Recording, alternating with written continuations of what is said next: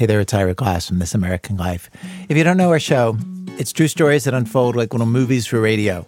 Lots of them funny, with surprising moments and plot twists. We've been on the radio for years.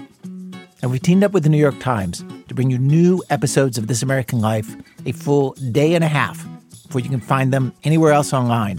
And the place you can do that is the New York Times audio app every Saturday morning.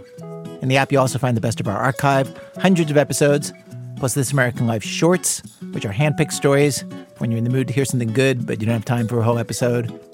And the New York Times audio app, can I say, is chock full of tons of other stories and podcasts curated every day for those moments that you want to listen to something and you don't know what you want to listen to. You can download it at nytimes.com slash audio app and subscribe to start listening. And if you're not already a New York Times subscriber, well, this is another reason to become one. Again, that's nytimes.com slash audio app. From the New York Times, I'm Annie Correal. Here's what else you need to know today.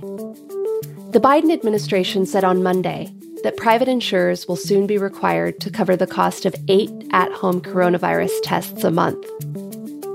The requirement is designed to address the high cost of at home tests, which has discouraged many Americans from using them.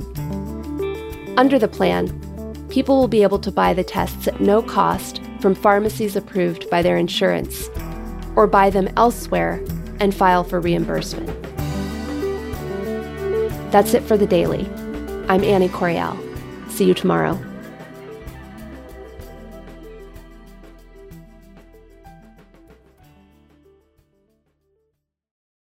BP added more than $70 billion to the U.S. economy last year by making investments from coast to coast. Investments like acquiring America's largest biogas producer, Archaea Energy, and producing natural gas with fewer emissions in the Permian Basin.